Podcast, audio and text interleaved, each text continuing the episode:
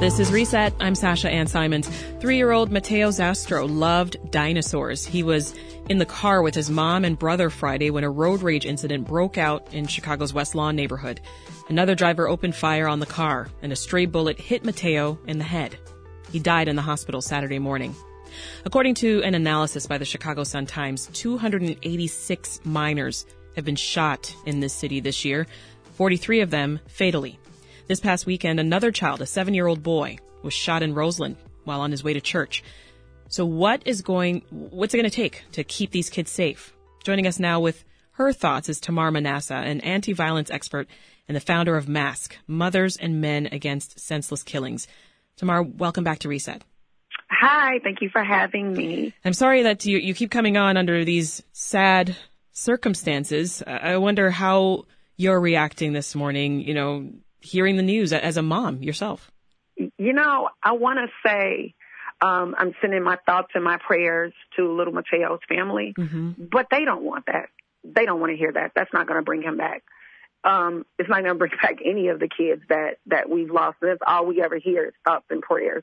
No, we need results. Those parents want results. They want something to happen. They want some sort of change. They want their other kids to be protected, the other children in that car to be protected. And it's like, how do we give them that, right? How do we give them that? I would take, I would take solutions over thoughts and prayers any day. And it's yeah. like right now, I feel like, you no, there's nothing I can say because I've said everything before because how many times have we been through this in Chicago? Too many. We, we laid out those numbers in the, in the intro. So what message then, Tamar, do you think young kids need to hear, especially when they're hearing all this news and they're scared? They're terrified. You have little kids who are really afraid of these very grown up things. And you have to find a way to tell them, you know, you're trying to reassure them that they don't have to be afraid. They're going to be okay. But they think you're lying because they've heard of kids getting shot and we can't protect them. They believe we can't protect them anymore. And to tell you the truth, I honestly feel like we can't protect them. I feel like Cliff and Claire Huxtable couldn't keep Theo and Vanessa alive in Chicago right now. Mm. It is it is just one of those things. It is you know you can do um, whatever it is that you can do, but this still happens. It's just too many guns in the city. That's frightening. Andrew Holmes, who's a community activist, as well as Father Michael Pfleger. They're putting together a $7,000 reward for any information that will help police catch the shooter in that uh, fatal shooting in West Lawn. Can you tell us more about the ways that anti-violence activists can respond to, to these types of incidents? You know, I'd love to see them have luck with that, with actually catching the shooter with a $7,000 reward. When those two moms were shot on our corner, we had a, a reward that was four times that and we couldn't even get a tip line from CPD. People couldn't even call in wow. and give tips, even though people were talking about it, and everybody knew who did it. For all of that money, people were coming forward, but nobody was listening. So I mm. really love that the reaction this time and the participation this time from CPD is a bit different, that it's existent. I hope that it even happens. Well, police are vowing to find the killer. Here is Police Commander Brian Spraney. Our vow to the child's family, and to the entire city, as we will not rest until those responsible for this senseless and cowardly act of violence are brought to justice. To those responsible for taking this precious child's life, do the right thing, the honorable thing, and turn yourselves in. So, so what are your thoughts on this vow from police? That is so great that they're making a vow, and I really hope they can keep it. This family deserves justice. Little Mateo deserves justice. Yeah. But I don't necessarily know if I see it happening because here's the thing: you don't necessarily know who the shooter was now, because the Chicago has felt so unsafe for so long for so many people. Even the good guys have guns now, and sometimes guns can really embolden people and whereas before it could have just been an argument in traffic, sometimes when you have a legal gun, you have concealed carry. We're seeing more and more incidents of people who actually have legal guns and have concealed carry who are actually shooting people for mm-hmm. steal, trying to steal their cars, mm-hmm. shooting people for their, that's what they're doing. And so, we don't necessarily know. We don't know what kind of person it was that, that actually you know, participated that shot this kid. We don't know if it was a bad guy with a gun or a good guy with a gun. Mm-hmm. We don't know. So your your reluctance, Tamar, to to believe that um, the shooter will be found in this case. It, do you think it's an, an issue of people coming forward? Because I want to be clear in in talking about that reward earlier. I mean, these are individuals that are gathering thousands of dollars to yeah. try to get folks to come forward. So uh, You- is that a good sign that people are you really want see something, say something to work. Yeah. You want that to work. But I've seen it not work like that way too many times to believe in it anymore. I mean, I've seen over and over again where people do have information for police, but for some reason they don't make the arrest. I don't know why. I don't know why that happens. I, I personally have thought something and said something. Didn't work out. Mm. 15 people got shot after that. So Wow. I don't necessarily know if the problem is people coming forward. I think it is people that do come forward. I just don't know what happens after they come forward. And when you say that when you did it, it didn't work out, what does that mean? Was there no arrest? Was no, there? the shooting that happened at the funeral home two years ago, two summers ago, when 15 people were shot at a funeral, the police were made aware that that was going to happen before the funeral because I told them it was. And yet, no one was there. There were no police there. There was no protection there. And exactly what I told them was going to happen, happened. And how did I know it was going to happen? Because I heard people talking about it. It was neighborhood intelligence. Everybody knew it. And when that was reported to the police, nothing happened. They did nothing about it, and 15 people were shot. Yeah. And it's other times when people come forward and say, "Oh, I know who did the shooting. I know who I know who did it," and nothing happens. So I really hope that I mean, and this child, this is a brown child. Black or brown kids, it normally doesn't work out like that. Where okay, we're gonna find the killer. I'm sorry, that's just the city we live in. It doesn't normally work that way. hmm But while we're talking about, um, you know, the violence, I, I talk about this. I've been talking about this for years, over and over and over again, right? And I feel like we really have to do politics differently in Chicago. You know, there are a lot of people jumping into this mayoral race. Yes. Let's hear, call them today and ask them what their plan is. Right now. I don't want to know what your plan is in January. I want to know what it is now. That might be the thing that helps you get elected mayor. I need to have a mayor that actually has a solution, a real solution.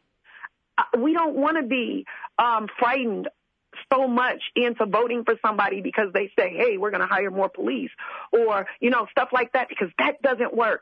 I need to hear some real actual solutions or what is the mayor supposed to do? What is the job? What more pressing issue does Chicago have right now than the violence? So, as we talk about solutions, your your group, right, Mothers and Men Mm-hmm. Against Senseless Killings, you find ways to prevent violence that don't involve police. So for yeah, the we can't. You have to work around it. You have to find a Yeah. way. There are ways that the community definitely can can prevent violence. It is about uh, being present and being there and seeing things and knowing things and knowing your neighbors. It's very important to know the people around you and for them to know you. Yeah, It's very important. It's very important to create situations where people can come together.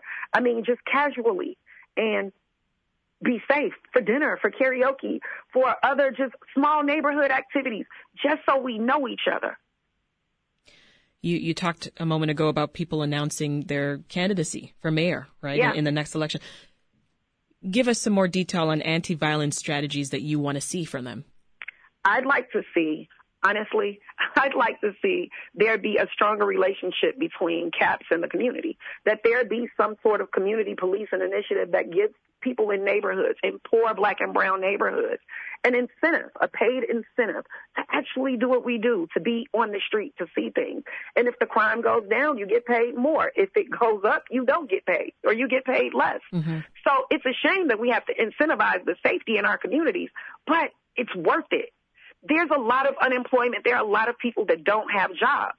What better way to, I mean, help boost our economy and make our streets safer than, hey, you give parents stipends to actually watch out, keep eyes on the neighborhood. Mm-hmm. You give them a stipend to tell their kid if their kid is involved in a gang or involved in the violence in any way to say, you know what, you can't be involved in this anymore because this is how I pay our rent. And if you're out here making the neighborhood unsafe, then I don't get paid. we have to try everything at our disposal, and we just haven't done that yet. That is very interesting. But you know what scares me, Tamar? This this was a road rage incident in, in the case of little Mateo, right? Are there violence prevention strategies for something as random as that? No, I don't. I think it's the violence prevention um, strategy would be for whoever shot this kid to not had a have had a gun in the first place. I see. There are so many people that have guns now because they feel unsafe because they're doing the job of the police. We're c- policing ourselves now. When you hear about people shooting kids over stolen cars, over trying to steal a car, breaking into a car, we have a problem. We're turning into a bunch of vigilantes. Hmm. And the people who we were afraid of are the people that we're becoming because we have guns. Because there's so many of them now. So now, no, you can't get into a road rage, uh, any kind of road rage incident mm-hmm. because you might get shot. You might, because the other motorists, you might have a gun. The other motorists might have a gun. The one in front of you and behind you, they probably have guns. So many people have guns. Yeah, You're gonna I've... have more random random issues like this. Yeah, no, I've definitely thought twice, eh, you know, in just normal interactions with, with people outside where, you know, I'm like, okay, well, let's not let this get heated because I have no idea what she's got on her yeah, or what he's, exactly. I'm like, let me just it, mind like my business. everywhere now yeah. because all the good guys got guns. The good guys have so many guns, we can't tell the difference between the good guys exactly. and the bad guys. Yeah. Have you, in your work, have you had any conversations with people who maybe they were close to committing acts of violence or they did commit them? I want to hear what those conversations are like. Um, you know, Yom Kippur is um, the fourth and the fifth. And on the fifth, we will be doing a remembrance service, a yes Yizkor service on the corner. Okay. Last year, we lit 800 candles for every life that was lost between um, Yom Kippur the previous year, last year. This year, it's almost 600 candles. And the thing that we do in this service is people from the neighborhood come. And, you know, they, in a neighborhood where people have experienced so much loss, something like a remembrance service is a good thing it's really cathartic. It's very therapeutic for them. Even though they aren't Jewish, they don't have to be. Mm-hmm.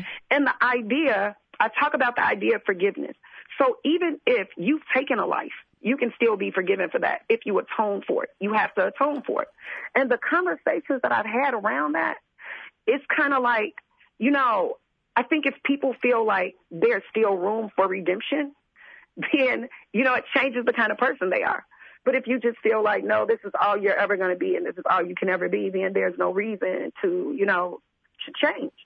And even though it's something religious and everybody that's, you know, to each his own, yeah. just introducing the idea of, I forgive you. It's, you get forgiven. I, you know, yeah. people, we don't know how we force people to survive in this city. And this is part of your work as a rabbi. Absolutely. Yeah. And I mean, there are some people who rob and steal just to get a meal who rob and steal just to have a bed to sleep in at mm. night at some, you know, roach motel somewhere. So all of these crimes aren't like, you know, it, it doesn't all come from a place of, I just want what you have. It comes from a place that I have nothing and I just need a little something. And instead, I'd rather you just ask me for the help. You don't have to take it. I'll give it to you. Well, can you give me a little something right now? Because there's a lot of sad news out there, and, and I want to know what's giving you hope. Um, what gives me hope is, you know, I have a kid from the block who is now on house arrest. And just today, I wrote a letter to the judge for him to come to Yom Kippur service because he didn't want to miss it because he said, I feel like I need it. I feel like that makes me a better person. Yeah. Being able to get that off my chest, being able to think about it, being able to talk about it, being able to talk about what my life is and what I do to survive and, you know, how afraid I am out here every day and being in a space where I can do that and not just I can do it, it's expected. Yeah. It's, it, it's, I, I need to be able to do that. And I mean, I don't, I can't imagine any other Jew ever having to write a letter to a judge to get somebody movement for Yom Kippur, but I did that. And that yeah. felt good that you want to change, that you find you found something that that helps you change, helps you feel differently. That meant everything to me. We'll leave it there for now. Tamar Manasseh is the founder and president of Mothers and Men Against Senseless Killings. Thank you so much. Thank you.